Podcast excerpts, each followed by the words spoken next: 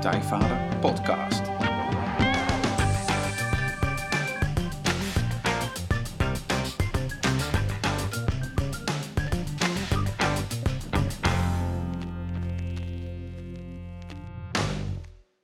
Welkom bij een nieuwe aflevering van de Praktijkvader Podcast. Jeroen hier en goed dat je luistert. Zoals elke aflevering interview ik een inspirerende gast die jou verder gaat helpen bij de volgende stap in je vaderschap.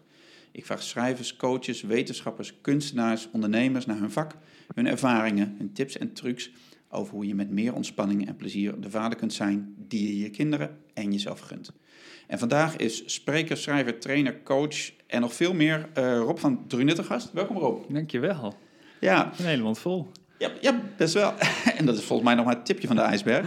Um, Rob van Drunen is een man die, nou ja, onmogelijk in één hokje te plaatsen. Hij is onder andere oprichter van Mannenkracht, een platform dat events organiseert voor mannen die vanuit hun kracht willen leven.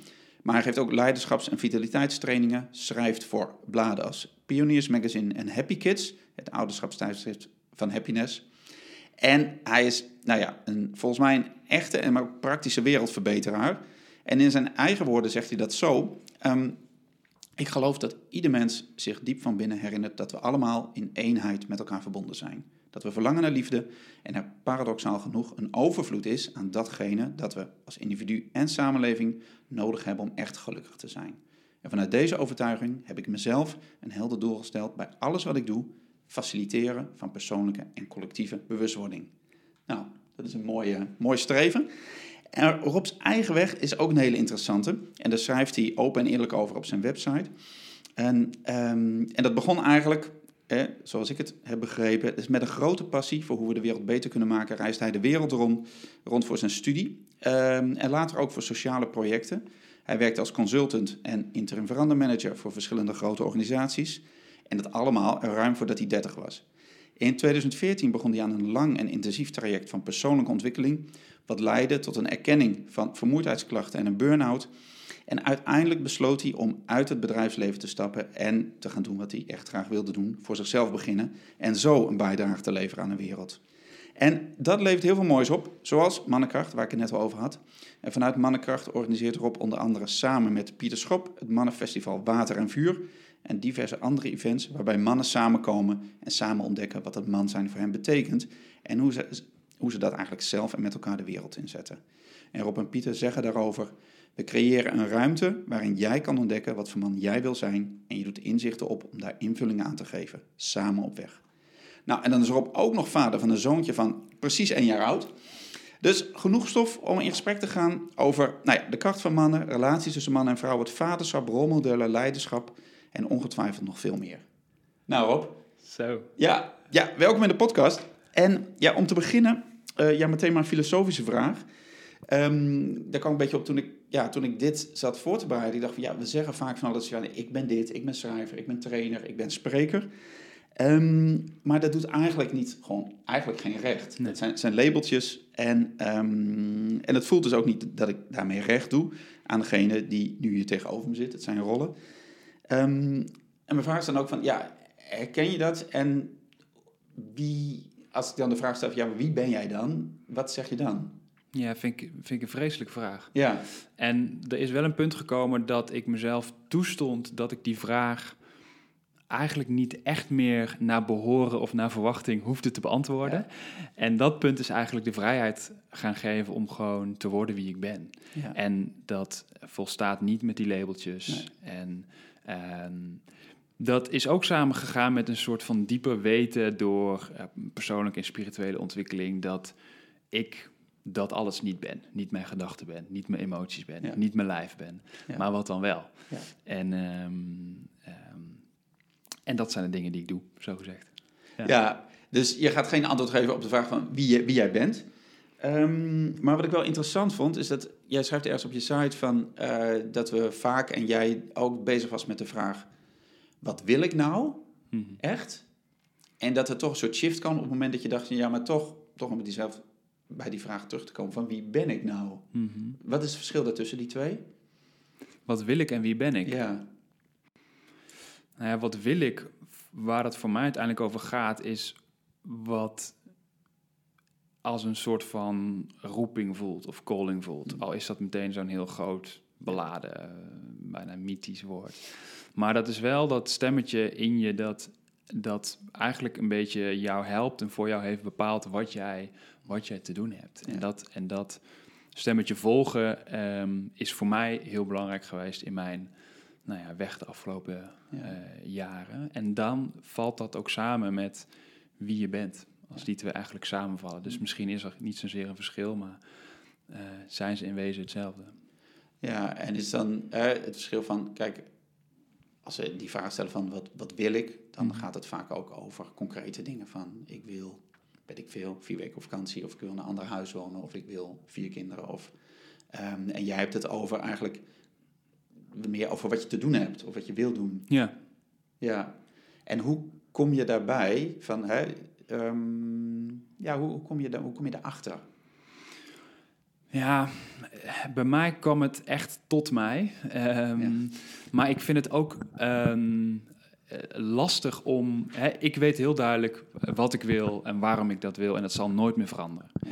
Maar ik weet ook van heel veel mensen en heel veel mannen dat dat een soort onzekerheid op kan roepen: van oh help, en ik weet dat niet. Ik weet niet wat, ik, ja. wat mijn purpose is, en ik weet niet wat mijn why is, en ik weet niet wat mijn missie is. Dus daarom is er iets mis met mij, en die moet ik vinden. En, en, en dat kan een soort stress opleveren mm. en een soort zelfafwijzing. En dat is niet wat ik mensen mee wil geven. Dus. Um, um, ja, en hoe het, hoe het tot mij kwam is, is in het, dat hele lange proces van persoonlijke ontwikkeling, waarin ik veel coaching deed, opleidingen, therapie, meditatie, dat, dat dat een inzicht is wat groeide en wat op een gegeven moment gewoon wakker werd. En op mijn website schrijf ik een quote van Ken Wilber, wat een, wat een vooraanstaand denker en spreker is, wat, wat gewoon iets in mij wakker maakte. Wat zegt, zij die de waarheid mogen zien, uh, hebben een verplichting om die ook over te dragen. Ja. En hoe je dat doet, maakt eigenlijk niet uit als je het maar doet. En dat, dat, dat spreekt tot mij. Ik voel me daartoe aangesproken. Ja. Um, en, en, de waarheid is zo'n begrip in deze tijd waar heel veel aversie op is. Want ieder heeft zijn eigen waarheid. Dat is heel erg iets van deze tijd. Ja, en dan moeten we vooral ook niet veel aankomen. Want iedereen heeft ook nee. recht op zijn eigen waarheid. Ja, en dat is echt iets tegelijkertijd van deze tijd wat um, uh, ook een groot probleem is van deze tijd. Omdat wat deze tijd eigenlijk weer nodig heeft, en de tijd waarin we dan leven, wordt postmodernisme genoemd. En dat, is, dat gaat over harmonie en over consensus. En ik, iedereen heeft zijn eigen waarheid. En um, wat een hele goede beweging is geweest, maar waar echt een volgende stap in nodig is. Wat weer vraagt om leiderschap. En ook weer in onderscheid tussen goed en fout. En waar en niet waar. Of anders gezegd, tussen meer en minder waar. En dat is waarom we nu, nou ja, ook denk ik um, maatschappelijk gezien en op wereldniveau zo stagneren in een bepaalde ontwikkeling en ook weer terug lijken te vallen. Wat, nou ja, denk maar aan de Trumps van hmm. deze wereld, daar mee gepaard gaat.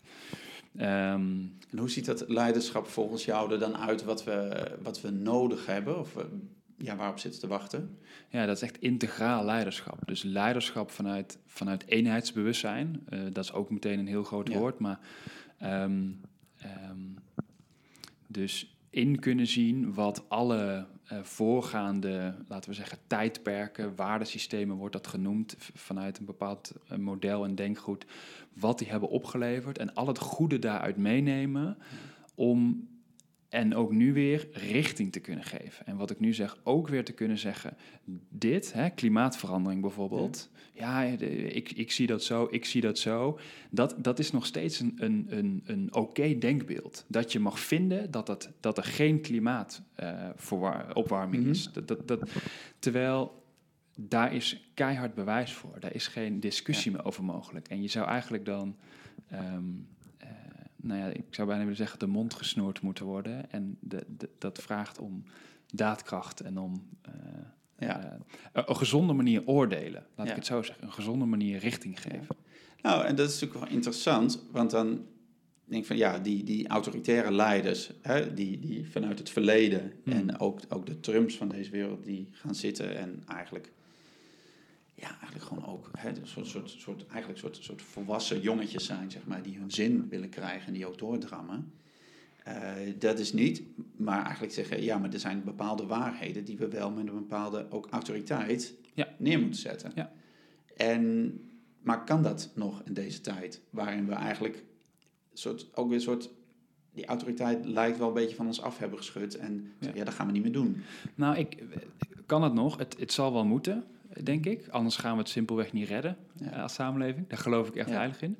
Dat is nogal een uitspraak, dat weet ik. Maar mijn visie daarop, waarom dat nu ook st- lastig is, heeft ook weer met dat man zijn te maken. Ja. Dus een onderwerp waar we natuurlijk ongetwijfeld daar dieper in gaan. Maar is de, de- hoe we als mannen generatie op generatie eh, zijn opgegroeid. En ehm, dat, dat, dat die verbinding met ons gevoel en met intuïtie en met een bepaalde draagkracht daarin, die we niet hebben meegekregen, die we niet Ja. hebben geleerd, maar die o zo nodig is voor deze type leider. Ja. Ehm, en dat daar dus een gebrek aan is aan deze tijd. eh, en dat we die rolmodellen eigenlijk niet eens kennen of kunnen benoemen. Ja. Dus als je mij vraagt, noem er eens drie. Dat lukt mij niet. Maar ehm, die zijn wel nodig. En ik probeer zelf zo iemand te worden. En jij misschien op jouw manier. En zo kennen we hè, er misschien een paar. Maar ehm, nou, dat, daar zit een hele sterke samenhang wat Ja. mij betreft. Nou, ik moet aan denken natuurlijk, en daar, daar schrijf ik vaak over, maar ehm, het beeld van de, van de koning, zeg maar, zoals eh, bijvoorbeeld Tom van der Ja. beschrijft in zijn boek De Terugkeer van de Koning. Hmm. Dat is niet een koning die letterlijk aanwijsbaar is in onze samenleving nu, zeg maar, maar dat is meer een soort mythisch beeld waar we gevoel bij hebben, die we misschien soms in verhalen en films wel voorbij zien komen. Maar dat is iemand die en leidt en dient en, en zijn ego overstijgt en, Ja. en, en zich inzet voor het grotere geheel. Ja. Ehm, dus, dus die zijn er misschien niet in het echt. Hè? Misschien het, wat ik, ik denk dan altijd, ja, Nelson Mandela. Nou ja, dat is, maar, maar hoe doen we dat dan? Hè? Ehm, als we die rolmodellen niet letterlijk in onze buurt hebben.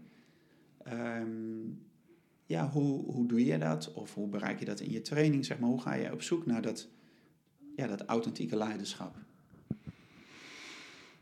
Ja, dat is een goede vraag. En wat je net zei, dat ego overstijgen, dat is waar het uiteindelijk echt om gaat. En nou, wat in me opkwam, dus dan geef ik niet direct antwoord op je vraag, dat realiseer ik me, maar ehm, is omdat je ook Nelson Mandela noemt, bijvoorbeeld, ehm, dat ehm, eh, vaderschap hier ook weer bij om de hoek komt kijken. Want die mannen die dan wel die leider zijn en zich inzetten voor die betere wereld, ehm, zijn vaak ook vader. En daar komt weer dat conflict tussen die purpose en dat grote geheel en dat, dat, dat lijden en ook je, je kinderen en je zoons. En er zijn ook genoeg voorbeelden van mannen die, laten we zeggen, zich inzetten voor een betere wereld en daar een, eh, bepaald schap leiderschap in tonen, maar kinderen ehm, eigenlijk daarmee achterstellen.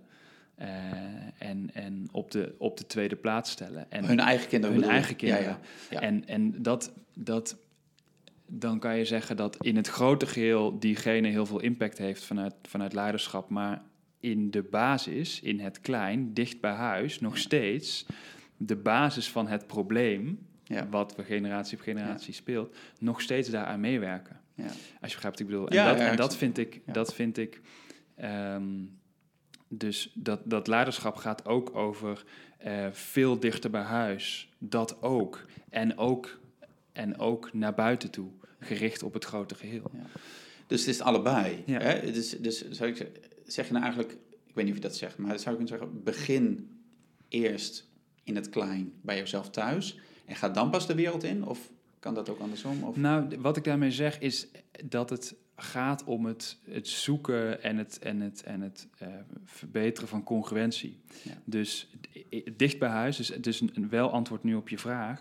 Hoe ik dat doe met de mannen waarmee ik werk, is eerst en, ten, en op de eerste plaats de verbinding met jezelf herstellen. En ook met jouw innerlijk kind. En van daaruit met je eigen kinderen en dicht bij huis en hoe je zelf in het leven staat. En van daaruit ook naar buiten toe en wat je daarin ehm, te doen hebt. Ja. En hoe klein of hoe groot of meeslepend dat ook kan zijn. En dat is ook nogal wat. Dus dat is meteen... Nou ja, ik zit gelijk, want ik, ik, zie het voor me, zeg maar. Ja. En dan denk ik al gelijk van, oké, dit is het eerste wat ik, wat ik interessant vind, is zeg, ja, de verbinding. Kijk, die met je eigen kinderen en de buitenwereld, die vind ik soort concreet en is praktisch. Maar ik denk, oké, je innerlijk kind. Ja. Wat, wat, wat, eh, wat bedoel je daar precies mee? En, en hoe kun je dat dan, hoe kun je die verbinding daarmee maken of herstellen, zoals je zegt? Ja. Nou, ik heb zelf een, een groot deel van een opleiding gedaan wat veel werkt met ehm, de invloed die, eh, die hoe, hoe met ons, hè, hoe, op onze eigen kindertijd, zelfs nog voor de geboorte, eh, en de eerste fase heeft op hoe we als, als volwassenen in het leven staan. Ja. Ehm, en ehm, dus via die weg heb ik daar zelf, ben ik daar zelf veel mee in aanraking gekomen, heb ik daar veel over geleerd en heb ik daar zelf veel therapiewerk in gedaan. Ehm, hoe je het je soms letterlijk voor kan stellen, wat ik wel eens met mensen doe die ik coach, zowel mannen als vrouwen, is om je voor te stellen dat eh, jou, jij als kind op dit moment nu op jouw schoot zit. En wat die dan nu tegen jou zou zeggen. En ehm, dat is misschien voor mensen die dit niet kennen heel cryptisch om dit zo te horen. Maar wat er dan in zo'n moment kan gebeuren is dat opeens jouw jongetje tegen jou praat. Iets tegen jou zegt. En als ik dan vraag wat zegt hij nu tegen je, dan komt er vaak zoiets uit als luister nou eens naar me. Denk nou eens aan me. Je hoort me niet. Zie me nou. Eh, en dan vraag ik de volwassenen om terug te praten. En om die dialoog even te voeren. En dat kan zo'n vijf minuten of tien minuten duren. En daar zit, als ik even de rode draad pak tussen die dialogen, dan is het vaak dat het horen van die stem heel emotioneel is.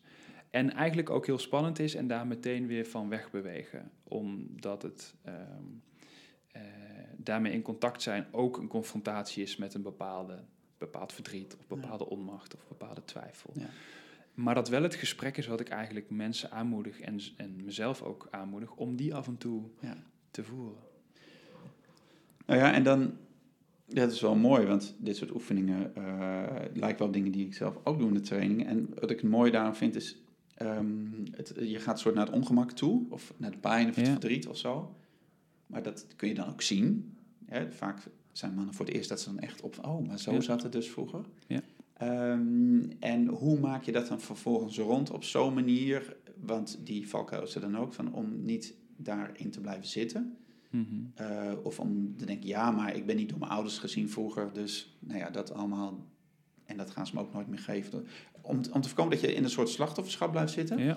En dat je hem zo pakt dat je inderdaad, zoals je zegt, nou ja, dat je letterlijk bij jezelf op schoot zit. Of dat dat kind dat jij vroeger was bij jou op schoot zit. En dat je hem, nou ja, die verbinding kunt maken. Of Ja. iets in kunt helen zelfs.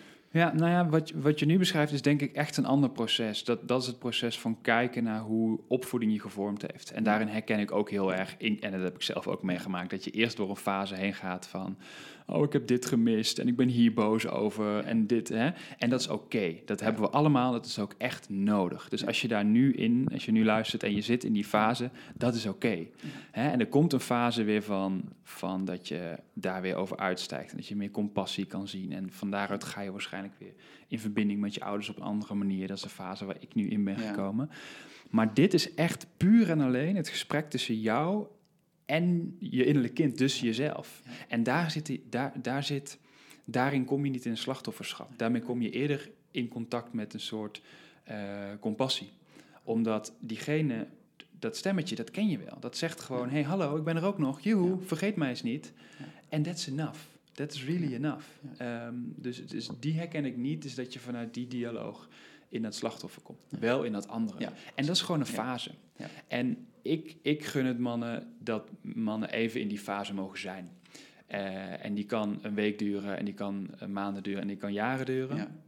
En ehm, eh, voor mij is dat, is dat, hoort dat er een beetje bij. En is het soms ook goed om die fase ook even wat steviger te maken van ben maar even goed boos. Ja. Ehm, en misschien heb jij ervaring met vooral mannen die in dat slachtofferschap blijven hangen. Ik heb misschien ook vooral ervaring met mannen die te snel dan vinden... eh, ja, maar het viel allemaal wel Ja. mee, ik moet door. Ja, dus dan, dan, dan, dan wil ik ze liever eerder wat terugremmen van... Ja. Ja. maar je mag, je mag ook boos zijn. En je mag ook even dat gemis ervaren. En, en, en al die dingen. Nou, dat is wel interessant, want het is natuurlijk ook een soort vaak een soort ehm, schuldgevoel op, zeg maar. Van ja, maar mijn ouders bedoelden het allemaal zo goed. Ja. Aan de ene kant. Ja. En aan de andere kant dus ook voor jezelf erkennen dat je dus iets gemist hebt wat er niet was. Ja. Ja, ik, ik heb daar een heel, ehm, ehm, heel specifiek voorbeeld bij. Ik weet niet of... of Ja, ja, ja. Ja, en Ja. Dat, nou, dat, kijk, mijn ouders waar ik een he- hele goede relatie mee heb en ook contact hierover, ondanks dat het voor hun ook niet altijd makkelijk is dat ik over dit soort Ja. onderwerpen spreek. En, Ja. en hè, dus dat is voor hun ook wel eens pijnlijk en dat begrijp ik heel goed. Is bijvoorbeeld dat ehm, toen ik eh, een jongetje van acht was, heb ik, heb ik meegemaakt dat een aantal meisjes in de buurt seksueel waren misbruikt. En dat hoorde ik destijds. Dus met meegemaakt bedoel ik dat ik hoorde dat het ja, was ja, gebeurd. ja. En ehm, hoe daar destijds met mijn ouders mee is omgegaan, heeft heel veel impact op mij gehad. Dus, en daar heb ik later hele goede gesprekken over gehad, is dat zij mm, vanuit liefde en vanuit de beste intentie en vanuit wat zij toen dachten dat goed was, dat wel tegen ons vertelden, maar daar niks over deelden. Hè, dus hun gevoel daarover, hun boosheid en hun verdriet en hun pijn, dat hielden ze tussen hun. Ja. Ehm, en, en ook hè, hoe ze zijn omgegaan met die, met die dader, daar heb ik ook niks van meegekregen. En daarin had ik echt iets anders nodig gehad. Ja. Kan ik nu zien. Ik had nodig gehad dat ik had geleerd Ja. dat je boos mag zijn.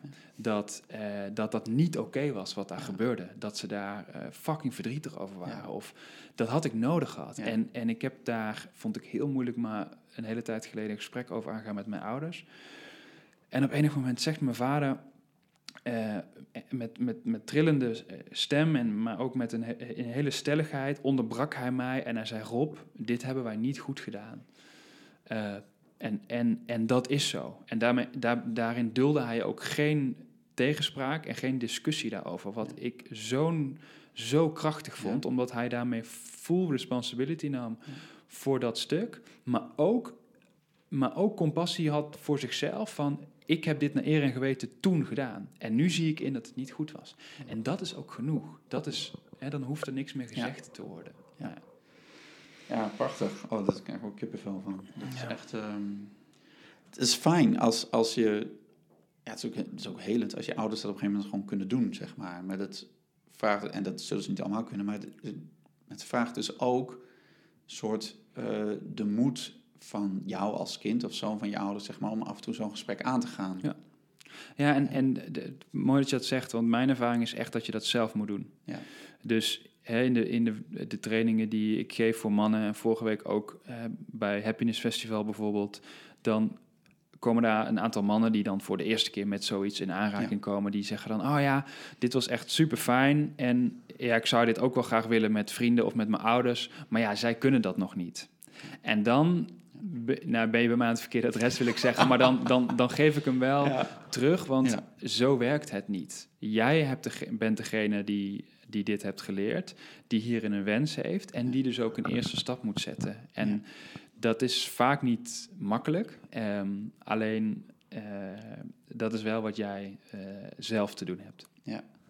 Dat is mooi. Ik moet denken van, van wat beeld waar mijn eigen vader voor staat. Zeg maar, dat is gewoon doen wat je te doen hebt. Of doen wat er gedaan moet worden. En dan Hmm. gaat dit ook over de eerste stap zetten. Om, eh, om inderdaad eh, ja, jezelf zichtbaar te maken eigenlijk. Ja. Want ben ik wel benieuwd ehm, van, om daar nog even verder over te praten. Van, eh, als we het hebben, gewoon over mannen en over generaties tussen mannen. Ehm, in een ideale samenleving, hè, zoals je dat soms leest in sommige boeken, hoe ze dat dan in andere, wat, andere culturen doen, van, met inwijdingsrituelen, is er vaak, lijkt er, ik weet niet of dat echt zo is, maar lijkt een soort opbouw te zijn hè, van jonge, jongvolwassene, man, oudere man, wijze, zeg maar. En waarin iedereen zijn plek heeft en ook weet wat zijn rol is. En die staan niet ter discussie ehm, in het ideale plaatje. Ja. Wat ik zie, en jij denk ik eh, misschien nog op een andere manier, omdat je ook heel veel gewoon bij grote bedrijven hebt gewerkt en hiërarchische bedrijven misschien ook wel. Mhm. Ehm, dat, dat wij, als het gaat over tussen generaties, of misschien ook wel tussen functies in bedrijven, die rollen niet zozeer vanzelfsprekend opnemen, zoals hè, ehm, soms ook wantrouwend zijn. De jongere generatie wil niet per se dingen van de ouderen aannemen. En de ouderen die wil ook niet echt plek maken voor de jongere generatie, omdat ze misschien bang zijn dat er aan de poten wordt gezaagd. Dus dat er zo'n natuurlijke verloop nauwelijks is. En um, ik vind het soort jammer, want ik denk, je hebt dus zoveel kennis en wijsheid en levenservaring bij mannen die 20 jaar ouder zijn dan ik. Ja. Ehm, en ik ga daar misschien niet om vragen, misschien nu wel, maar, maar eerst niet. En zij komen niet. Hoe, hoe kijk jij daarnaar? Van, zie je dat ook? Herken je dat? En misschien ook van wat, wat kunnen wij dan als mannen, hè, zoals we nu zijn, daarmee doen? En wat bedoel je precies met herken ik dat ook? Nou, zie, je dat? Hè? Dat, dat, dat, um, dat er misschien eerder een soort, soort veel vlak tussen mannen een soort, soort concurrentie is. Of, um, ja, of, of elkaar misschien niet gunnen of een beetje bang zijn voor elkaar. En dat er niet zo'n natuurlijk verloop is van niet iedereen heeft een mentor, niet iedereen heeft, heeft een vader die ja. een wijze dingen heeft bijgebracht. Dus ja, wat moeten we dan? Ja, nou zeker. Ja, wat, wat, ik zie is dat we allemaal zijn opgegroeid met een bepaald beeld en een bepaalde verwachting en ook een, een druk over hoe wij als man zouden moeten zijn. En iedere man herkent zich in dat beeld. Uh, of herkent dat dat het beeld is, moet ik zeggen. Dus dat beeld is eh, dat de man emotieloos is, zelfverzekerd is, geen problemen heeft, alles onder controle is, een winnaar is, handje de voorste, uh, competitief is, dominant is. Ja. Uh, en iedereen herkent dat als, als dat, dat, dat dat hetgeen is wat verwacht wordt. Uh, en daarvan afwijken, dat maakt je minder man. En dat maakt je. Ehm, en, en dat drukt op de, de, de grootste onzekerheid en de grootste pijn. Waarvan ik denk dat wij mannen die hebben. En dat is de, de twijfel: ben ik wel een echte man? En dat heel veel mannen eigenlijk van zichzelf vinden dat ze niet man genoeg zijn. En dit, dit baseer ik, dit is niet echt een aanname, omdat ik dit heb gezien als terugkerend uh, gegeven bij alle mannencirkels die ik een jaar lang wekelijks heb begeleid. En bij uh, workshops waarin we dit letterlijk vragen. Ja. En dat, dat geldt voor de meeste mannen. En um, als er op die knop wordt gedrukt, uh, dan zorgt dat er bij mannen voor dat ze dichtslaan, um, zelfdestructief gedrag vertonen, wat zich in allerlei vormen kan uiten, zich niet meer openstellen tegen hun partner. Ja. Um, en, nou ja, en dat vraagt een bepaalde moed en een bepaalde stevigheid en ook steun van elkaar om daar uit te breken ja. en om daar een stap in te zetten. En daarbij helpt zowel gelijkgestemde mannen waarmee je kan delen, als daarbij helpt uh, voorbeeldfiguren, uh, mentoren, uh, mannen die een paar stappen verder ja. zijn. En die kunnen soms ook van rol veranderen. Ja. Dus ik, jij en ik zijn, zullen voor sommigen gelijken zijn en voor sommigen zijn we af en toe een mentor. En dat kan, hè, dat, dat, is niet, dat, dat kan verwisselen. Ja, ja en um, heb jij zelf in jou, je schrijft er heel eerlijk over, over die, die zoektocht, maar ook gewoon je, je, um, de, de, hulp, de therapie, de trainingen die je zelf hebt gevolgd. Waren daar uh, mannen waarvan je dacht, ja, daar kan ik me aan spiegelen of daar wil ik meer van, of dat kan wel eens een mentor voor mij zijn?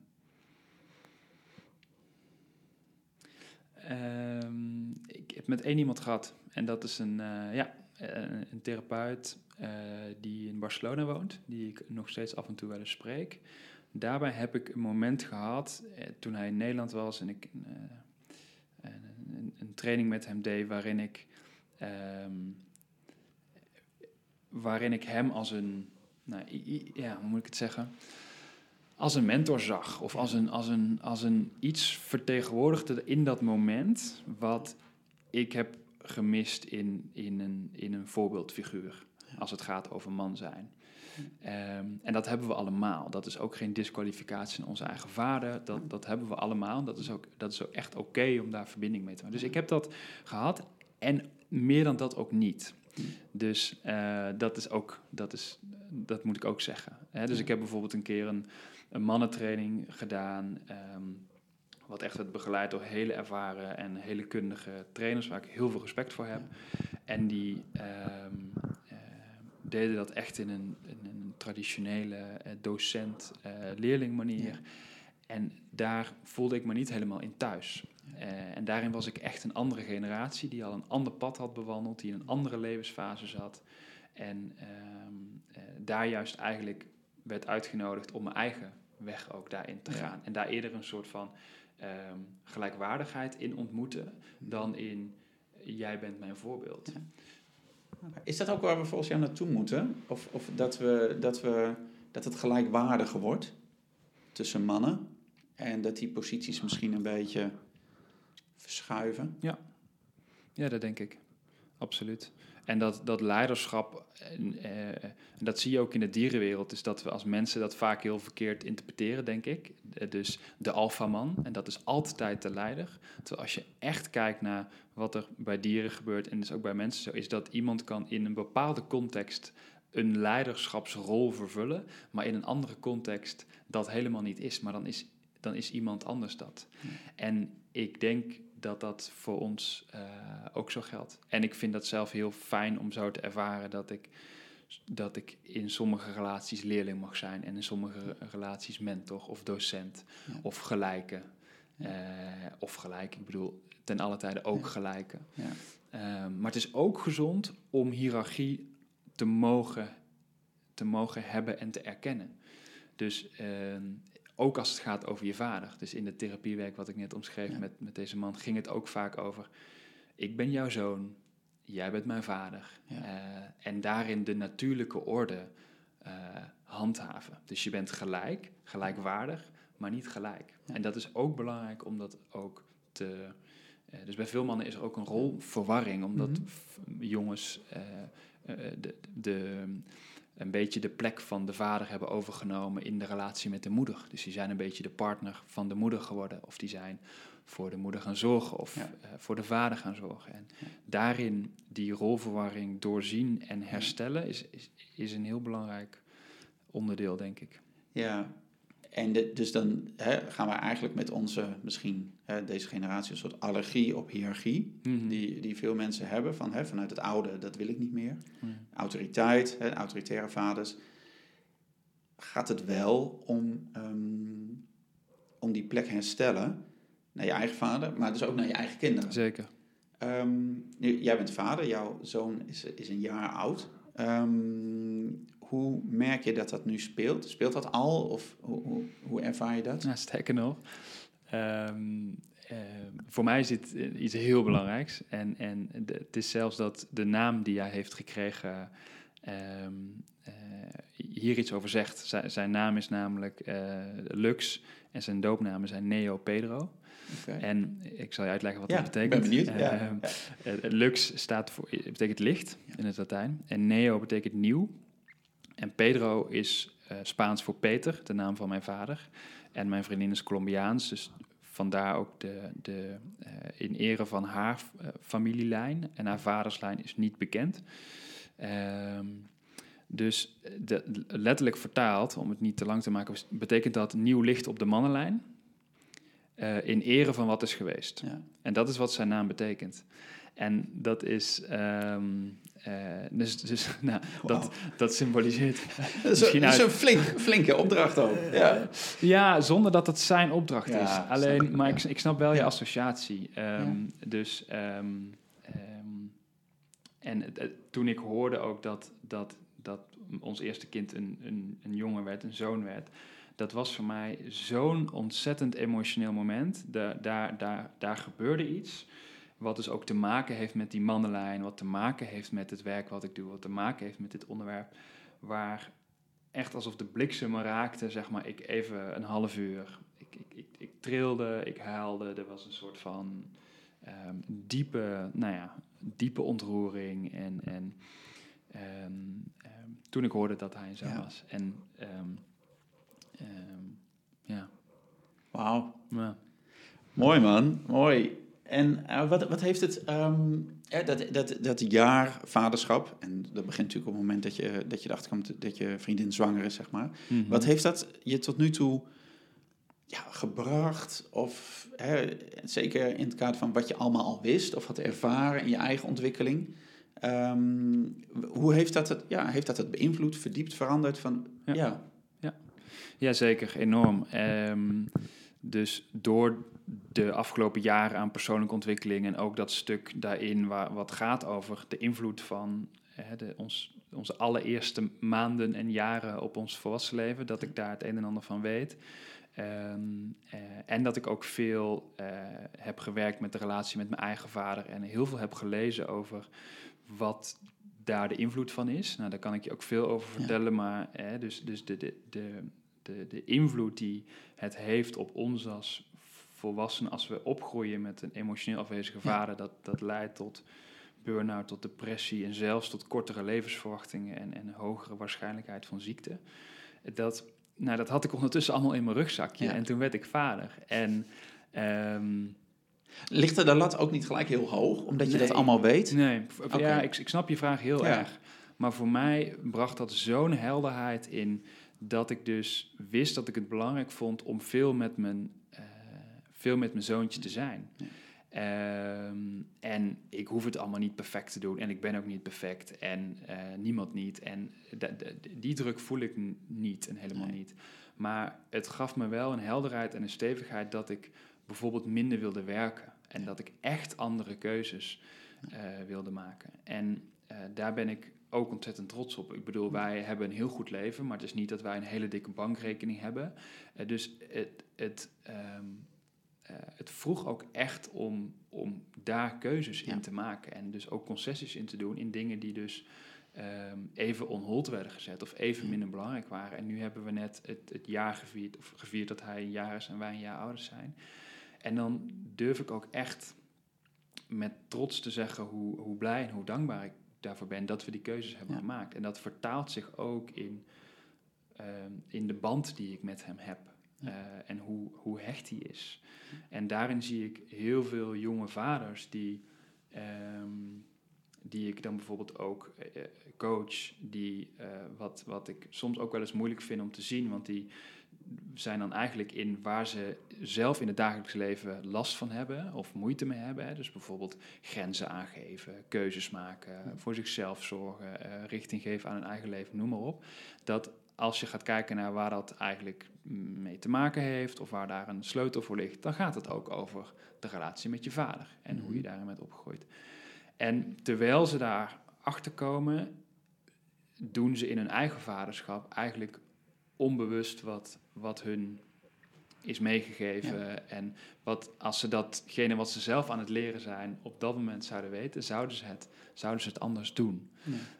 Um, en dat, dat um, vind ik soms wel eens een moeilijk gegeven om dat van zo dichtbij te zien. En ook heel mooi dat als mannen dat dan wel inzien, ja. dat ze dus ook andere keuzes uh, gaan maken. Dat... Ja, en, en hoe, hoe kun je dat, ja, we hebben net ook iets over gezegd hoor, maar hoe, wat is een manier hè, om daar meer zicht op te krijgen? Dus hè, de man zit nu te luisteren. Dus op een manier om daar meer zicht op te krijgen. Op eigenlijk dat stuk naar je eigen vader toe. Hè, dat je het eigenlijk niet doorgeeft wat je eigenlijk niet door wil geven, zeg maar. Dus, je, mhm. hè, dus je voelt wel ergens van, nou, oké, dit is niet helemaal lekker. Ik heb moeite met keuzes maken, met grenzen stellen. Ja. En dat je het op een moment doorkrijgt en ja, dat je dat anders mee omgaat. Dat je het mhm. beter gaat doen. Mm hoe je erachter komt. Ja, ja hoe, wat, wat is een stap? Wat kunnen, ja. Ja, met iemand daarover... Uh, het aangaan eigenlijk. Het aangaan, ja. het aangaan. ja. Een coach, een therapeut, uh, opleidingen, trainingen, ja. uh, boeken kunnen een hele goede eerste stap zijn. Ja, um, ja um, alles. En, en daarin voor jou een, een, een, stap die voor jou op dit moment passend voelt. Ja. Um, ja. ja. Ja, en ik denk dan ook van om het inderdaad vooral te gaan doen. Hè, nu je dit zo zegt. En om het niet in je eentje te blijven doen, terwijl je het eigenlijk wel weet dat het niet helemaal lekker nee, gaat. Vreselijk. Nee, ja, want dat is natuurlijk ook die, uh, je zijn net een aantal dingen hè, over die we ons als mannen soort opleggingsovertuigingen. Je hoort nu ook heel veel over de man code. Ja, precies. Dit zo'n ding is ook altijd in, bij, in die man code. Ja, maar ik moet het in mijn eentje kunnen. Ja. Um, nou, is dat een beetje, kijk, de mannen die hier naar luisteren of de mannen die naar jouw trainingen komen, of naar die, die voelen al ergens dat dat anders kan. Mhm. Maar toch, ook als ze, als ze daar zitten, hè, dan is er nog steeds vaak een soort, soort taboe op om, om hulp vragen. Ja. En um, echt om hulp vragen, of steun te worden. Um, Nou, omdat wat daarvoor nodig is, Ja. is dat je überhaupt bewust bent van waar je hulp bij nodig hebt. Of wat je eigen behoefte is. Ja. En dat is vaak al, dat is vaak al moeilijk. Ja. Dus ja, je moet meer om hulp vragen. Ja, eh, één, ik heb niet geleerd om hulp te vragen. Maar twee, wat, wat de fuck, eh, wat is eigenlijk mijn behoefte? Ja. Waar heb ik hulp bij nodig dan? Waar heb ik hulp bij eigenlijk? nodig? Ja, ja, ja, en dat is precies, ja. vaak al moeilijk. Dus, Ja. dus om wat al ehm, heel eh, zinvol is en wat wij vaak doen, is gewoon überhaupt ruimte maken om te delen wat er in je omgaat. Of waarvan je denkt, bijvoorbeeld, waarin je de enige bent. Hè, dus wat, wat Dat is wel eh, mooi. Ja. Dus door Ja. die mancode waar je, waar je net over hebt en waar ik ook over schrijf en spreek, is dat ehm, ehm, inherent aan die mancode is dat we niet met elkaar praten over onze gevoelens. Ja. Eh, hè, sommigen doen dat ehm, nog wel met vrouwen, sommigen doen het met één hele goede vriend, maar mannen onder elkaar, no way. Zelden of nooit. Ja. En dat geldt voor 99% van de mannen. Dus als een logisch gevolg, dus heel eh, logisch, denken we dat we de enige zijn met een bepaalde onzekerheid, angst, twijfel, schaamte, eh, dat soort gevoelens.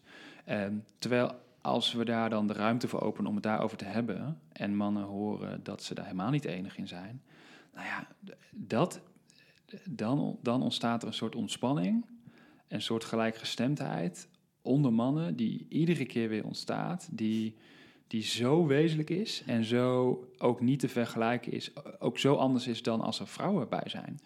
En ehm, doordat, eh, dat, dat is mijn ervaring, dat dat eigenlijk al de grootste en de belangrijkste eerste stap is. Door die overtuiging van ik ben de enige, doordat die dan eigenlijk zijn bestaansrecht letterlijk verliest, omdat je ziet, Ja. ah ja, maar wacht even, Ja. dat klopt helemaal niet. Ja, die kun je niet meer En- volhouden dan. En als Nee. dat met deze 15 mannen zo is eh, en je eh, doet dat een paar keer, dan op een gegeven moment zie je in dat dat voor niemand niet geldt. Dus ik kan, ik kan geen.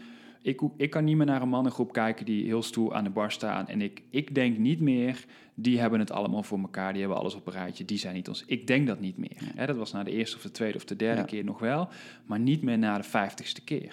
Dat, dat, het, het verdwijnt gewoon. Ja. Dus het is ook heel makkelijk op een gegeven moment om dan in die ruimte te stappen waarin je gewoon, weet je, ben maar gewoon jezelf. Ja.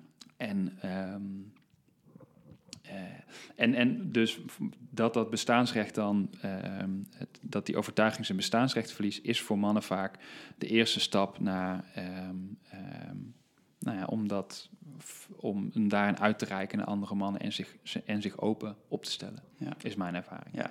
Wat zich letterlijk uit in, ik, ik heb een man gehad, waar ik nu opeens aan moet denken, die wat oudere man, Engels zelfs, eh, nou, die voelde zich heel onzeker de eerste paar keer in onze groep. Maar die, was, die voelde zich, en die was ook ontzettend welkom. En na een paar keer dat hij dus op een gegeven moment inzag van... hé, hey, fuck, ik ben dus helemaal niet de enige.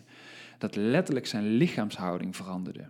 Dus hij, hij liep gewoon rechter, zeg maar. Niet omdat hij bewuster rechter ging lopen, maar zijn, zijn fysiek veranderde gewoon...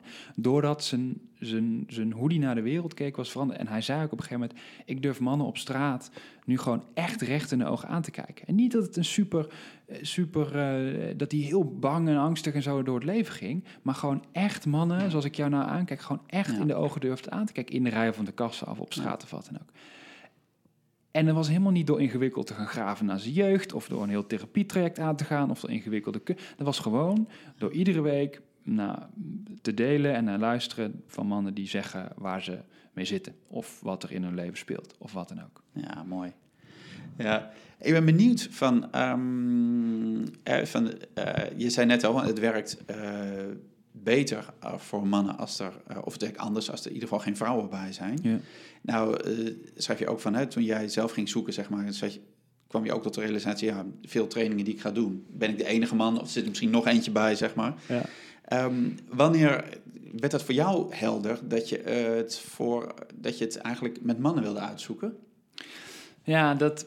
ehm, toen ik dus een punt had bereikt dat ik ehm, een, soort, een soort gezonde zelfverzekerdheid en zelfkennis eh, had opgedaan na, na die jaren van persoonlijke ontwikkeling. Wat Ja. dus vooral was met vrouwen. Hè? Ja. Dus in een bepaalde therapieopleiding, yoga, meditatie, eh, dat soort dingen. Ja. En ehm, Ehm, nou, en de, de mannen die dat dan ook doen, dus de, vaak de enkele mannen, waar ik dus de lange tijd ook één van was, dat zijn over het algemeen ook mannen die dat wel prettig vinden op het begin. Hè? Omdat Om met vooral, vrouwen te zijn. Omdat vooral met vrouwen te zijn. Want daar is het wat makkelijker en wat meer geaccepteerd. En dat zijn vaak ook mannen, inclusief ikzelf toen, die vaak ook vrouwelijke vrienden hebben. Dus dat zijn vaak, zou je kunnen zeggen, de eerste mannen Ja. die wat meer Ja. hun gevoel tonen. Of die wat meer daar dan mee doen. Hè? En, en dat kan ook weer een aversie oproepen bij al die andere mannen. Die denken, ja, maar die mannen die dat doen, eh, wil ik niks mee te maken hebben. Ja. Wat zijn allemaal van die... En dat is ook vaak Ja. voor deze mannen weer een hele volgende stap... om ook weer dat andere stuk, gewoon ballen hebben... en even eh vrouwen op zijn plaats en even eh, grenzen en tot hier en niet verder... Om, om die stap weer te maken. Ja. En dat, zijn, dat is vaak een kant waar, de, waar heel veel andere mannen juist vandaan komen en, en een stap in te maken hebben. Dus voor mij, om juist daar een balans tussen te hebben, Ja. is ook belangrijk in het, in, in het uitnodigen van Ja. eh, andere mannen met wie ik werk. Dus nou, dat, dat punt kwam eh, dat ik eh, voelde van ja, maar de volgende stap in mijn persoonlijke ontwikkeling, dat gaat ook over man zijn. En, over, en, en iets daarin, wat, wat, ik, wat ik wilde ontwikkelen, wat, wat, dat kon gewoon geen plek hebben in die omgevingen die, die gedomineerd werden door vrouwen. Dat, dat kon dat, dat systeem, dat veld niet aan, zeg maar. Niet omdat ze iets fout deden, maar gewoon simpelweg omdat het vrouwen zijn. Het heeft helemaal niks, is helemaal niks tegen vrouwen te maken. Nou, en toen ehm, ontstond die eigen behoefte. En, en toen ontstond ook het idee om mannenkracht op te richten. Dus dat is echt ook ontstaan, deels vanuit eigen behoefte. Ja. Eh, van, eh, hè, er, er wordt wel mannenwerk gedaan, ook al jarenlang, maar dat is toch op een wat traditionelere manier, toch op een wat meer ehm, achteraf manier. Hè, spiriwiri, ehm, eh, zweem hangt daar een beetje omheen. Er wordt heel mooi werk gedaan, eh, begrijp niet verkeerd. Maar wij, eh, ook toch echt van een andere generatie, zochten iets meer ook eigen tijds. En, en meer down to earth en transparanter, gelijkwaardiger. Ehm, en ehm, nou, daarin voelden we ook wel een soort van eh, uitnodiging om, dat, om daarin ook de weg te gaan leiden voor andere mannen, naast Ja. dat we het ook zelf nodig hadden. Ja. En die dit bestond letterlijk naast elkaar. Ja. Wat mooi dat je, dat je, dat je, dat is grappig, je gaat eigenlijk gewoon de training ontwikkelen die je zelf graag wilt volgen Ja. op de een of andere manier. Ja, dat doen we denken allemaal als we op zo'n plek als deze zitten. Ja. Ehm, eh, oh, dat is wel mooi, dan maak je gelijk de, de stap gewoon naar mannenkracht en, en naar jullie, jullie events, jullie festivals. Ehm, wel benieuwd, hè? Jij zegt het is een andere generatie. Ehm, wat, wat, is, ja, wat is concreet dan eh, anders? Nou, wat we, wat, wilde jij, wat wilde jij wel, wat in die andere trainingen niet zat, of meer of minder?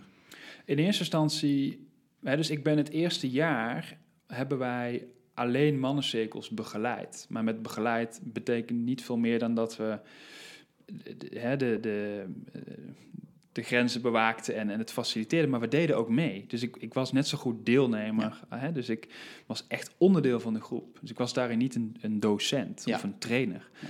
En dat is wat we een jaar lang hebben gedaan. Puur vanuit die eigen behoefte ook. En nu pas komen we ook in een rol waarin we vaak ook trainer zijn of teacher zijn. Ehm, ehm, en nou ja, daarin zijn we dus eh, gelijk, gelijk, gelijkwaardiger en ook eigen tijdser. Dus bijvoorbeeld wij maken ook video's over het werk wat we doen. Wij laten dat zien. Dat ziet er sfeervol uit, maar ook gewoon proberen we gewoon echt. En we maken vlogs en we Ja. schrijven artikelen. Ja. Dus we proberen ook een, een beeld en een stem te geven aan, aan wat we vinden en, Ja. en wat we doen. Ehm, waarbij we, nou ja, en een mening over dingen hebben, maar ook ons eigen proces van, van persoonlijke ontwikkeling, van zoektocht, van onzekerheid, van kwetsbaarheid, Ja. dat ook eh, delen. En, en ehm, nou, er zijn mannen die al 30 jaar eh, mannenwerk doen en mannen begeleiden, maar waarvan je zelf niks hoort of ziet of, Hmm. of, of leest, wat, waar ze zelf staan, waar ze zelf eh, Ja. tegenaan lopen, onzeker over zijn en in die kant zien. En dat is iets wat mij niet aanspreekt Ja. en wat ik graag anders wil doen zelf. Ja, mooi. Mooi. Ehm, ja, ja, ik heb er honderd vragen die ik je nog wil stellen. En denk je, oké, dat... ehm, nou, ik ben benieuwd, want ehm, twee, twee dingen. Ik zal van de eerste beginnen. In mijn inleiding noem, eh, noem ik ook een zinnetje die jullie schrijven over, over jullie mannenwerk. Dat het gaat om een ruimte creëren. Dat is eigenlijk wat ik toe wil. En ehm, ik moest dan ook denken aan wat, wat ehm, volgens mij is Robert Bly, die in zijn boek De Wilde Man het heeft over mannen leren vooral in een rituele ruimte. Hmm. Dat is dus een soort vaste, met vastigheden. En de, een van de dingen is dat bijvoorbeeld dat er geen, geen vrouwen zijn. Dat het, dat het gekaderd is en dat je weet waar je aan toe bent. Ja. Ehm, wat, wat, hoe ziet die ruimte voor jou eruit? Wat, wat moet die ruimte uit bestaan, zodat die veilig is of uitnodigend voor mannen om, om Ja. te komen? Mooie vraag, ja, want wat voor ons heel belangrijk is, is, is duidelijke kaders en grenzen. Hè, dus ehm, eh, dat is bijna contrasterend, omdat we, wij zijn van deze generatie en wij willen het dus gelijkwaardiger. En wat je in deze tijd ook veel ziet, is, is eh, het, het alles is oké en, en open space en weet je wel, dat. Dat is niet wat ons aanspreekt. Omdat, zeker voor mannen, om eh, tot een bepaalde ontspanning te kunnen komen, veiligheid, is ook gewoon nodig dat je weet, tot hier en niet verder. We beginnen zo laat, we eindigen zo laat. Ehm, eh, da- da- dan gaan we eten. Dit is wat we met elkaar gaan doen. Dit is waar je op terug kan vallen. Ehm, gewoon de basics. Ja. En ehm, dat, is, dat is iets waar wij, eh, nou, wat voor ons echt, echt belangrijk is en wat je ook terugvindt in onze, in, in, in onze eh, evenementen en trainingen. lijkt eigenlijk een beetje op, nu jij zegt nu, parallel naar je eigen kinderen toe. Dat, dat, ehm, je leest vaak dat heel veel ouders nu moeite hebben met nee zeggen. Ja. En alles moet kunnen. En misschien ook van een bepaald schuldgevoel, weet ik niet. Maar dat gaat ook over grenzen stellen. Ja. En, dat we, en op het moment dat je bepaalde grenzen geeft, dat dat ruimte biedt voor kinderen om zich binnen te ontwikkelen. Ja. Dus dat, dat Ja. is wel een parallel. Nou, en die parallel zit dus eigenlijk door dit hele gesprek op, waar we het helemaal op het begin over hadden, over dat leiderschap in de wereld. En ook dit eh, in hoe wij dus die trainingen geven en ook in, in het vaderschap, is dat het en gaat over die emotionele aanwezigheid en over grenzen en richting. Ja. En, en daarin denk ik dat we in ouderschap ook een soort ontwikkeling hebben doorgemaakt van eigenlijk het, eh, het eh, eh, rust, reinheid en regelmaat, waarbij misschien de, de, de soort emotionele aanwezigheid een beetje nog eh, het onderspit delfde en wat als een soort tegenreactie eh, opriep, wat echt ook over het, het natuurlijk ouderschap ging, wat eigenlijk alles weer opengooide en altijd luisteren naar de behoeften van het kind en dat volgen. En we denk ik nu weer in een volgende fase zijn waarin het een beetje dit, de, de, de, de, de, de best of, of both combineert. Wat ook weer gaat over, nou, over die twee. Over de kaders en de richting en de sturing en de helderheid. En over de emotionele containment, zoals ik dat dan noem. Ja. Ehm, Nou ja, daarvoor is het dus nodig dat je als man of als vader of wat dan ook, dat je weet waar jij voor staat, wat je wil, of wat je belangrijk vindt. Dan is, kun je, dan geef je de grens van iemand anders aan. Of dan doe je Ja. het omdat je vrouw het zegt, omdat het van de boekjes moet of Ja. zo. Ja. En het leiderschap, dus dat gaat, vraagt echt dat je dus de tijd neemt om daarin te investeren. hmm. Hey, en een ehm, volgende vraag die, die ik net dacht. ehm, jij spreekt ook regelmatig voor vrouwen. En er staat een mooi filmpje op je website waar je een groep vrouwen toespreekt. Juist op dit stuk van mannelijkheid en wat vrouwen daaraan hebben. Of waarom dat ook goed Ja. is voor hun. Ja. Ehm, ja, kun je daar iets meer over vertellen? Over van eigenlijk, de, je hebt het dan over een echte man zijn. En wat het dan ook is. Maar dat die volwassen mannelijkheid ook ruimte biedt voor vrouwen. En dat het niet is wat misschien, ja, ik weet niet wat het nu nog steeds is, maar dat een soort verwarring is over ja, maar we gaan dan terug in de tijd of Ja. weet ik veel. Dus Ja, ja. Nou, en om, om misverstand te voorkomen, ik, een echte man, hè, wat we daaronder verstaan als beeld in de maatschappij, dat is dus niet wat ik zie. Hè. De- een echte man ehm, eh, be- bestaat niet. Of, of iedere man is een echte man. Ja, dat sowieso. Los Ja, van dat ja. beeld. Ja, Ja, dus anders gaan we dat, disqualificeren. Hè? Dus, dat gaat over Ja. jezelf zijn. ja. Ehm, nou, en, en ehm, ik heb inderdaad ook heel veel met vrouwen. En er wordt natuurlijk wel eens gekscherend gezegd door mensen die dan zo zijdelings op ons platform komen. Die zeggen, zijn jullie dan tegen vrouwen? Nou, die hebben dan nu niet heel veel verder gekeken dan dat. Precies. Want als ik echt heel eerlijk ben, en ook in lijn met het voorbeeld wat ik eh, eerder zei over, over vroeger en dat misbruik eh, wat ik meegemaakt, dan is de, de, de, de diepste reden van waarom ik doe wat ik doe met mannen, gaat eigenlijk ook over vrouwen. En gaat over het herstellen van de relatie eh, en het tussen mannen en vrouwen. dus dat, dat is eigenlijk nog de, de reden Ja. onder de reden. Hm. Ehm, en ehm, ja, ik spreek inderdaad ook, ook voor vrouwen. En daarin, wat ik daarin ehm, hoop te bereiken, is enerzijds een bepaalde ehm, begrip, ehm, ehm, begrip eh, creëren bij vrouwen voor, voor mannen. En dat wat wij zelf heel lastig vinden, en namelijk ehm, in contact staan met ons gevoel en daar uiting aan geven, omdat we dat vaak ook niet hebben geleerd. En daar zelf dus ook een heel groot gemis in ervaren.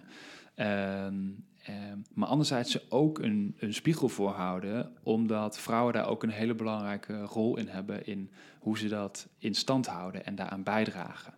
Dus de vrouw die zegt: ehm, eh, Ik wil een man die meer, eh, die meer kwetsbaar is en die meer zijn gevoel uitspreekt, maar tegelijkertijd het ook onaantrekkelijk vindt als een man dat doet. Wat, nou, ik vind, het wel- ik vind het wel gaaf, want ehm, wat vervolgens, we houden elkaar, het lijkt dan soms een beetje een soort, soort, soort gevangen, zeg maar, wat jij zegt. Hè? De, de vrouw wil graag dat die man wat meer open is en die wil meer praten vaak. Ja, ik geef ook relatietraining aan met mijn vrouwen, dat is vaak, ik denk, ja, Ja. als die nou maar meer praat. Maar dit is niet per se de weg van de man om alleen maar meer te praten. Mm. En mannen denken vaak, ja, maar ik moet dan heel veel gaan praten, maar ik heb eigenlijk maar twee zinnen te zeggen. En mijn gevoel openen is misschien ook nog iets anders Ja. dan praten. Dus het lijkt of we elkaar als man en vrouw niet altijd even goed begrijpen daarin. Nee, absoluut. En in een hele beklemmende houtgreep houden, eigenlijk.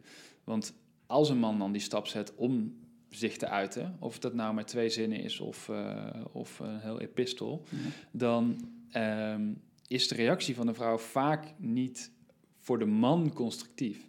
Want wat er vaak bij de vrouw onbewust gebeurt, en dat leidde tot die, die zaal waar je net naar Ja. refereert, waar ik sprak, tot heel veel her- herkenning, is ehm, wat ik net zei, dat ze het, dat ze het eh, heel onaantrekkelijk vinden.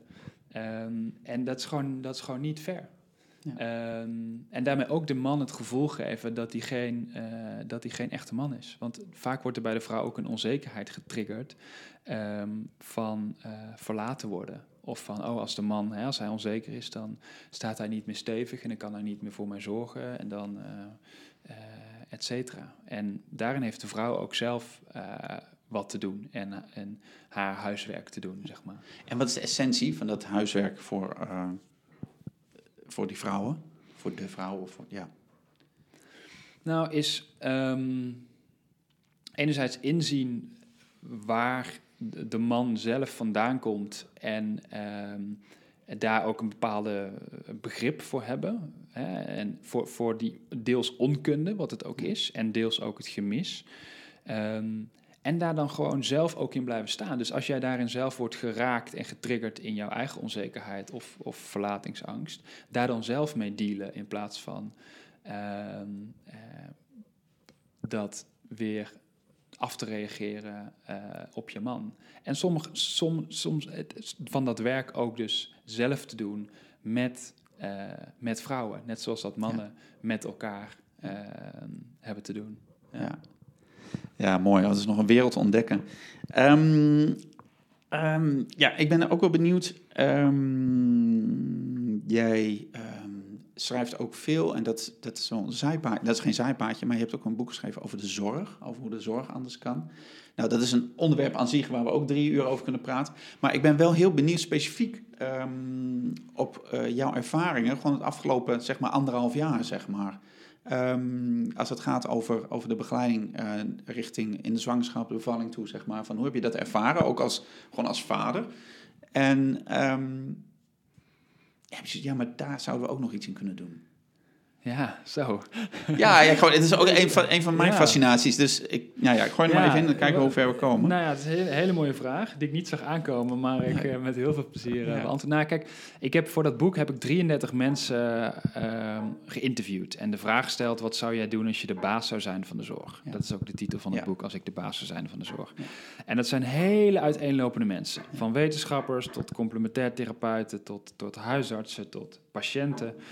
ehm, eh, tot ondernemers. Nou goed, en een van de dingen die daar als rode draad uitkwam, uit die 33 mensen, was een ehm, meer samenwerking tussen de reguliere en de complementaire zorg. als dat dat, dat dat iets is wat zij zouden doen als ze de baas zouden zijn van de zorg. Ehm, nou, en als ik ehm, eh, kijk ook naar, mijn, eh, naar, mijn, naar onze zwangerschap en de voorbereiding daarop, dan hebben wij deels eh, ons tot complementaire zorg gericht in de voorbereiding daarop. En dat was ook gewenst voor de bevalling. En uiteindelijk heeft dat niet zo mogen zijn. En hebben we ook hè, ons mogen laten ondersteunen en dragen en redden door eh, de reguliere zorg. Ja. Dan zijn we in het ziekenhuis beland. Ja. Ehm, en op dat moment eh, merk je ook dat die samenwerking er niet is en, en ontbreekt. En dat die nog eigenlijk eh, heel veel zou kunnen betekenen.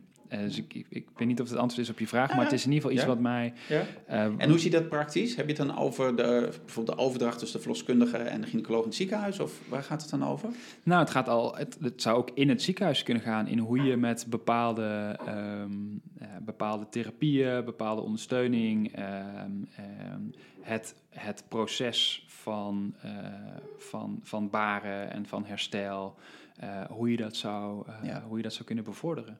Ehm, en tegelijkertijd heb ik ook de, de, de, de kracht eh, van, van de reguliere zorg hierin echt ook van dichtbij mogen ervaren. Maar ook de keerzijde van de enorme grote wisselingen, de bijzonder grote eh, stress, eh, die, die dingen ook niet eh, ten goede komen. En dat, en dat is een, dat is, nou ja, dat is een heel onderwerp op zich. Ja. En ehm, ook een heel complex onderwerp. Ehm, ehm, ja. Oké. Eh, doen we een aantal korte vragen, Rob. Ja, even, even als, als, als, als een soort onderbrekingje, maar gewoon even een aantal korte vragen. Ehm, en daar hoef je niet per se een kort antwoord op te geven hoor, maar het Oké. even wat. Ehm, is er een film of documentaire die je onlangs hebt gezien en die indruk op je heeft gemaakt? The Work. Vertel eens, de mannen documentaire. Ja. Ja. Ja, dat is, ehm, dat is ja, daar heb ik echt eh, met tranen voor de zitten kijken. Ja, dat gaat over een groep mannen gedetineerden in een gevangenis in Amerika die, die eh, met elkaar regelmatig in, in therapie waren. En dat zijn echt mannen die, nou, die de grootste misdrijven hebben begaan eh, die je maar voor kan stellen.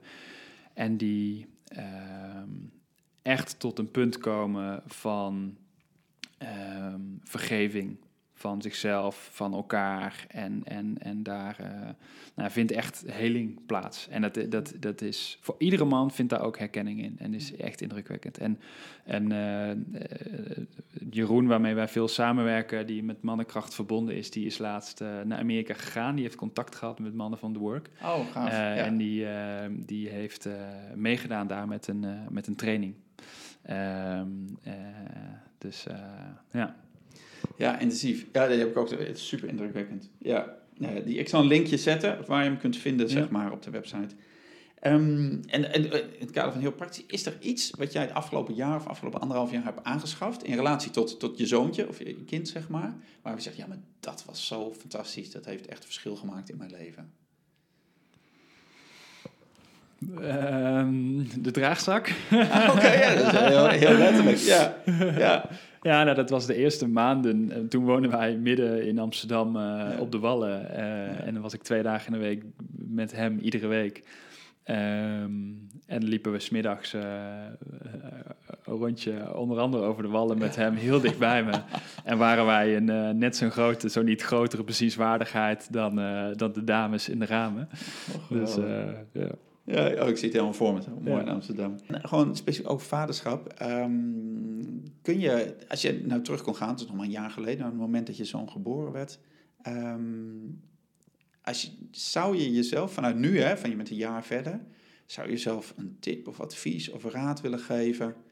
Ehm, en misschien nog wel mooier, van, kun je ook even schetsen van hoe dat was toen je je kind voor het eerst zag of voor het kind, je kind voor het eerst in je armen had? Ja, dat was, dat was. We hebben toevallig dit weekend weer naar foto's gekeken toen van in het ziekenhuis. En ehm, ik was de eerste die hem vasthield. Eh, dus dat verklapt iets over hoe de, hoe de geboorte is Ja. gegaan. En dat heeft ook echt een paar uur geduurd. En dat, ja, dat zal ik nooit meer vergeten. En daarin ehm, voelde ik zoveel rust en liefde en verbinding eh, met hem en, en ook zoveel vertrouwen. Wat, ehm, ja, het, het lijkt ook wel een beetje alsof de- de- daardoor ook onze, onze band zo hecht is. Hm. En wij ook echt wel, eh, dat zegt mijn vriendin ook wel eens, zeker in de eerste periode ook, zal ze niet heel leuk vinden dat ik dit zeg, maar ook nog wel eens een onzekerheid had Ja. als moeder. En dat, daar is denk ik ook een heel groot taboe over. Dus dat vrouwen daar niet zoveel over praten, terwijl ze dat ook allemaal hebben. Maar een onzekerheid had over dat onze verbinding eh, zo sterk was. Ja. Ehm, en soms nog wel sterker leek. En ehm, ehm, eh, nou ja, dat, dat, ja, dat kan ik me nog heel goed herinneren. Ja. Ja. En zou je jezelf hè, nog iets mee willen geven? Stel dat dat zou kunnen, hè? dat je denkt, Ja. nou, ik ga even een jaar terug. Is er iets waar je denkt, oh ja, maar dat, dat had ik graag geweten willen hebben... of dat zou ik graag anders gedaan willen hebben?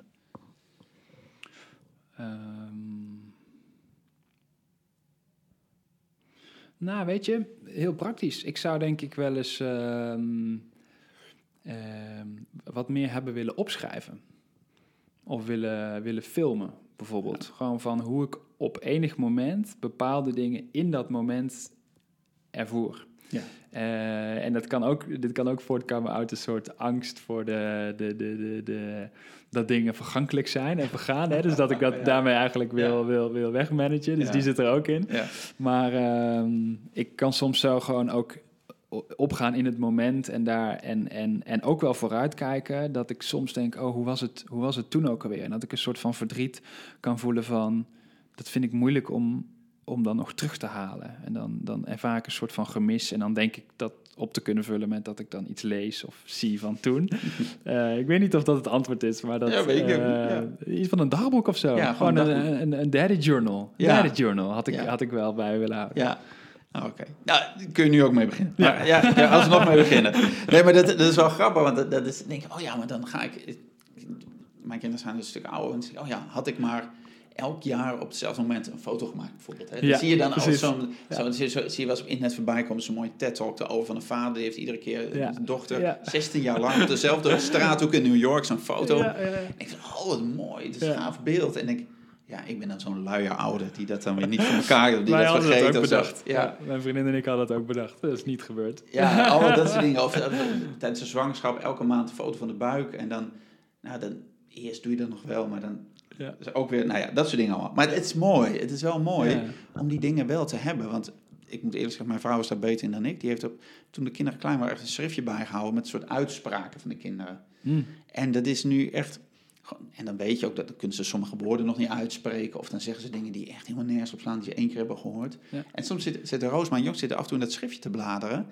En dan is echt van, dat is, ligt ze echt over, op de grond van het lachen. Van, oh, dat zei haar oudere broers. Dan zeggen, oh, jij zei toen dit. Ha, ha, ha. Of Ja. ook van zichzelf. En Ja. dat is wel, eh, dat is, wel grappig. Het is leuk om te hebben. Ja. Dus dat, eh, En mijn vriendin, die, als ik dit dan uitspreek van, oh schat, ik baal iets ervan dat ik dit, eh, weet je wel. ja. Dan is zij juist heel goed om te zeggen, dus dat is misschien meer de, nog meer de andere kant, is dat ze zegt, ach schat, maar weet je wel, het, het is niet nodig. Het, le- het, het leven is nu.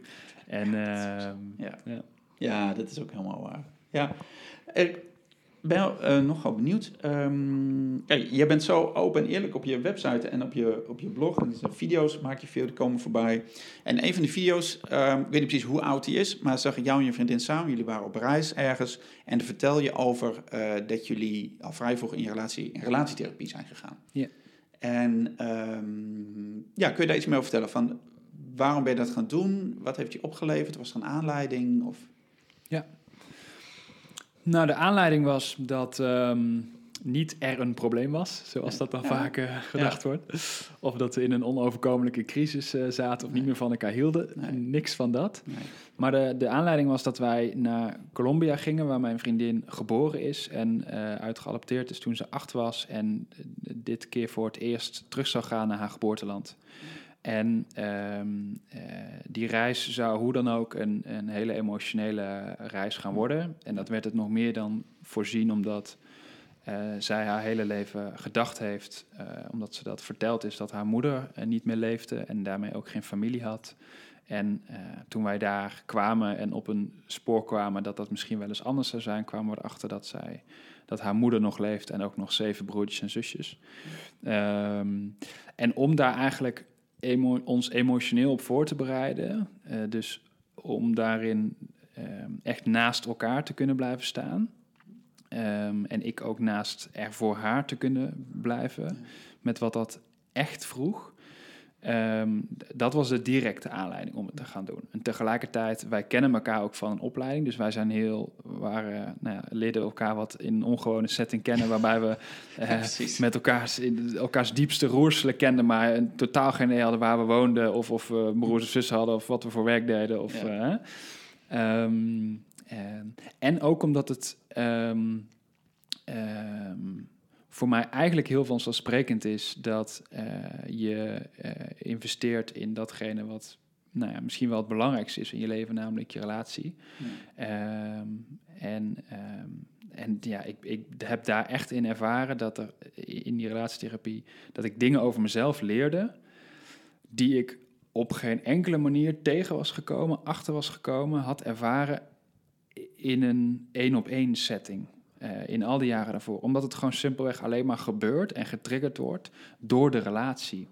En nou, ik kan dat echt, uh, ik ben er ook een beetje een advocate van geworden, maar ik kan het iedereen uh, en iedere man aanraden om te doen, want ja. je leert er zoveel van. Ja. Ja, dat, nou ja, dat kan ik alleen maar beamen. Het is, het is mooi van um, dat, dat, dat Wendy en ik, mijn vrouw en ik, zijn ook de hele tijd in, in de relatietherapie geweest. En uh, toen was wel aanleiding dat het een tijd niet zo lekker ging tussen ja. ons. Maar wat jij zegt, is dat er zijn dingen die worden alleen getriggerd in relatie met je partner, zeg ja. maar. En alleen het feit dat er dan iemand zit die soort onpartijdig is en die dat soort vakkundig soort uit elkaar schuift, zeg ja. maar. Zo van, ja, dit is van jou, dat is van jou en dit gebeurt. Dus jullie geeft heel veel inzichten. Ja. En dan gewoon, ja, het feit dat je een moment neemt om die relatie serieus te nemen of zo, hè? Ja. Dus dat je... Ja, ik had momenten dat ik, dat ik dus iets probeerde te delen wat heel veel met mij deed. Um, of wat, waar echt een, een heel diep gevoel van uh, eenzaamheid bijvoorbeeld bij hoort. Maar wat ik niet overgebracht kreeg. Wat voor mij natuurlijk olie op het vuur was, want ik voelde me daarin dus niet gehoord. Ja. Omdat wat ik deelde bij mijn vriendin weer een hele diepe pijn raakte van ik ga verlaten worden. Eh, wat, wat met haar verleden weer een heel groot. Dus wij konden elkaar op dat diepste punt, konden wij elkaar niet horen en, en, en vinden. Um, en doordat die, die therapeut daarin mee kon voelen en dus even haar kon laten luisteren naar wat ik zei. En dat gevoel dus echt naar boven kon komen en haar kon helpen om dat even aan te kunnen. Ja, kwamen we op een, op een plek en op een niveau terecht waar we op geen enkel manier in de rest van ons leven niet, niet, niet waren beland. Daar ben ik echt van overtuigd. Ja.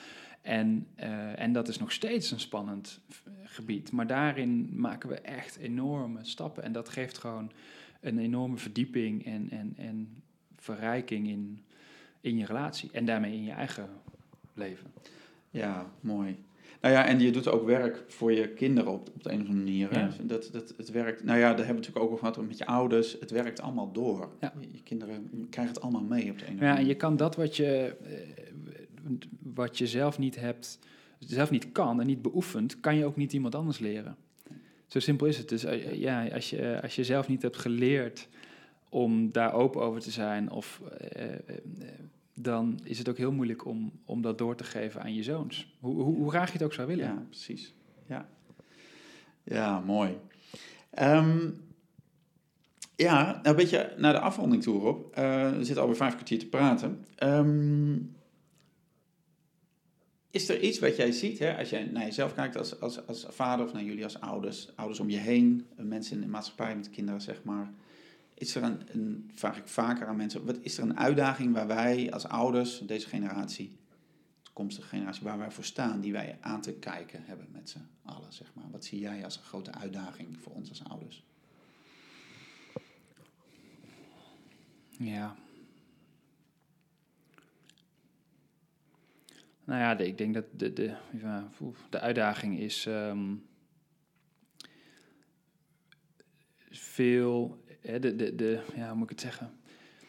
om de, de, de, juiste balans te vinden tussen veel met je kind te kunnen zijn en die tijd ook uh, er echt te kunnen zijn met aandacht en aanwezig. Ehm, en niet met je hoofd bij social media of bij je telefoon of bij werk. Ehm, en daarin de balans met ehm, eh, ja, ook eh, eh, werk en, en dingen die je daarin wil doen en, en belangrijk vindt. En dat is een ontzettend lastige spanningsveld. die denk ik alleen maar moeilijker wordt in deze tijd. Maar ik ben wel iemand die, nou ook door wat ik daar zelf over heb geleerd, wel af en toe aan de noodbel trek over hoe belangrijk het is Ehm, zeker de eerste jaren in de opvoeding van ons kind, dat die emotionele stabiliteit, ehm, dat je die meekrijgt. Omdat je als kind daar anders de rest van je leven eigenlijk ehm, eh, last van heeft, zeg maar. Uh, dus zeker de eerste paar jaar als ouder zou ik het liefst willen zeggen, ben er vooral ook voor je kind. En uh, maak andere dingen misschien iets minder, uh, iets minder belangrijk. Ja, en of stel dat even uit. Ja, en die keuzes, hè, want je had het daar in de, eerder in het interview ook over, zeg maar, dat je dan soms lastige keuzes tegenkomt, die bijvoorbeeld gaan over financiën of dingen die je dan vervolgens niet kunt doen. Ja. Of, um, ja. uh, jij zei net uh, tussen neus en lippen, ik had zelf ook een aantal lastige keuzes. Hoe ma heb je een voorbeeld van zo'n keuze die je gemaakt hebt, zeg maar, om er meer te zijn voor je kind of, of iets anders te doen? En hoe heb je die, hoe heb je die gemaakt? Ja, ik heb bepaalde projecten gewoon niet kunnen opstarten. Of ik heb, er zit een bepaalde limiet aan hoeveel tijd ik kan steken in, uh, in mannenkracht of in, in andere werkzaamheden. En, um, uh, maar de basis voor mij was dat wij het eerste jaar de zorg uh, eh, 100% met elkaar wilden delen. En dat er dus altijd iemand bij ons zoontje was, één van ons. en, en dat was voor mij ja, dat was voor mij geen discussie. Dat was voor mij heel helder. Ja. Mooi. Ja. Mooi. Prachtig. Ja, dat is... Ja. Nou, dat raakt me ook, zeg maar. We, want we maken ons zo druk vaak van alles wat moet. En dan juist een stap terug doen. Zo voelt het dan vaak, hè, om uit het werkende actieve leven en meer ja. thuis te zijn bij je kind. Ja, maar er is zo'n beeld uh, over uh, wat er nodig is om gelukkig te zijn, of om succesvol te zijn, of om echt een man te zijn. En daar proberen we allemaal aan te voldoen. Alleen datgene wat we daarmee denken te bereiken, dat bestaat helemaal niet. Dat punt bestaat helemaal niet. En dat is heel, eh, wordt ook heel duidelijk als je mannen aan het eind van hun leven vraagt van waar heb je nou spijt van? Uh, die onderzoeken die dat laten zien. Dan zeggen heel veel mannen, ik had, ik had liever meer tijd met mijn kinderen door willen brengen, minder willen werken. Ja. En meer tijd vertaal ik dan even voor het gemak als in ik had liever een stevigere, sterkere emotionele band willen opbouwen. Wat niet altijd in tijd is uit te drukken. Ehm, dus we voelen dat allemaal wel als mannen. Alleen de druk, de druk in het algemeen, van buitenaf, verwachtingen van onszelf, is zo groot dat het moeilijk is om daarvoor te kiezen. Um, dat is wat ik in ieder geval heel veel om me heen zie. En ik hoop dat dit gesprek ook luisteraars inspireert om uh, hè, in te zien dat, dat dat niet het geluk gaat, gaat leveren. Uh, die, die hoge bankrekening of dat nieuwe volgende succesvolle project of uh, die nieuwe functie of die nieuwe auto of die nieuwe vakantie. Maar dat dat gewoon um, gaat over de relatie tussen jou en je kind, tussen jou en je partner en gewoon de dagelijkse dingen. Ja. Mooi. Lijkt me goed om mij af te sluiten, Rob. Mooie conclusie. Um, als mensen nou meer over jou uh, willen weten, lezen, uh, waar moeten ze dan naartoe? Rob van Drunen. Google, enter. Ja, het zo makkelijk is het. robvandrunen.com ja, ja, goed. Of .nl, dan kom je er ook. Ja, precies. Mooi. Ik, uh, ik zal linkjes die, waar we naar verwezen hebben, zal ik op de website zetten. De boeken, de, de films. Dus dat, dat komt helemaal goed. Cool. Ehm, ja, dankjewel voor het gesprek. Jij bedankt. Ja, mooi. Leuk.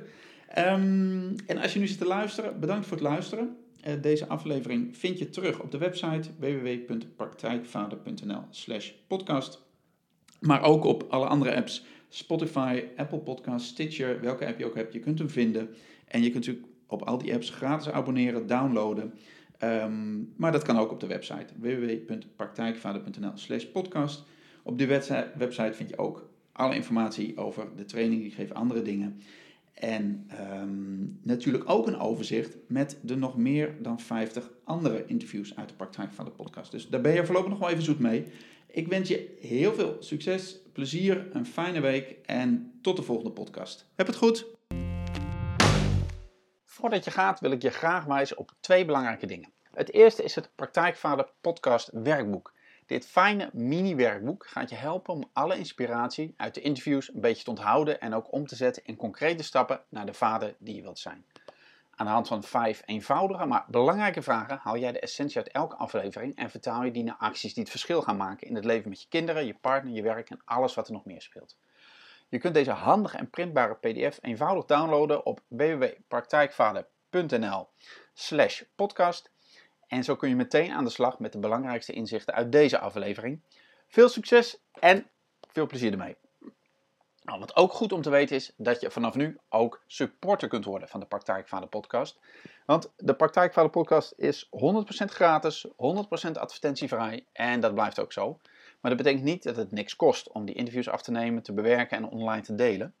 En om investeringen in apparatuur, software, hosting, reiskosten, andere dingen te dekken, zijn bijdragen van luisteraars meer dan welkom. Nou, als jij de Praktijkvader podcast waardeert, kun je nu eenvoudig, eenmalig een donatie doen. En je laat op die manier je waardering blijken voor de inspiratie die je via de podcast krijgt. En je levert een bijdrage aan een uniek platform met waardevolle gesprekken over betrokken, authentiek en buiten de kaders vaderschap. Je helpt mij om de kwaliteit van de podcast te verhogen en de inspirerende interviews te verspreiden naar nog meer vaders. Nou, op www.praktijkvader.nl slash podcast kun je eenvoudig je donatie van 10, 25, 50 euro doen. Of je bepaalt natuurlijk gewoon zelf de hoogte van je donatie, want dat kan natuurlijk ook. Nou, alvast ontzettend bedankt en heb het goed. En ik zie je, ik hoor je bij de volgende podcast. Oké, doeg!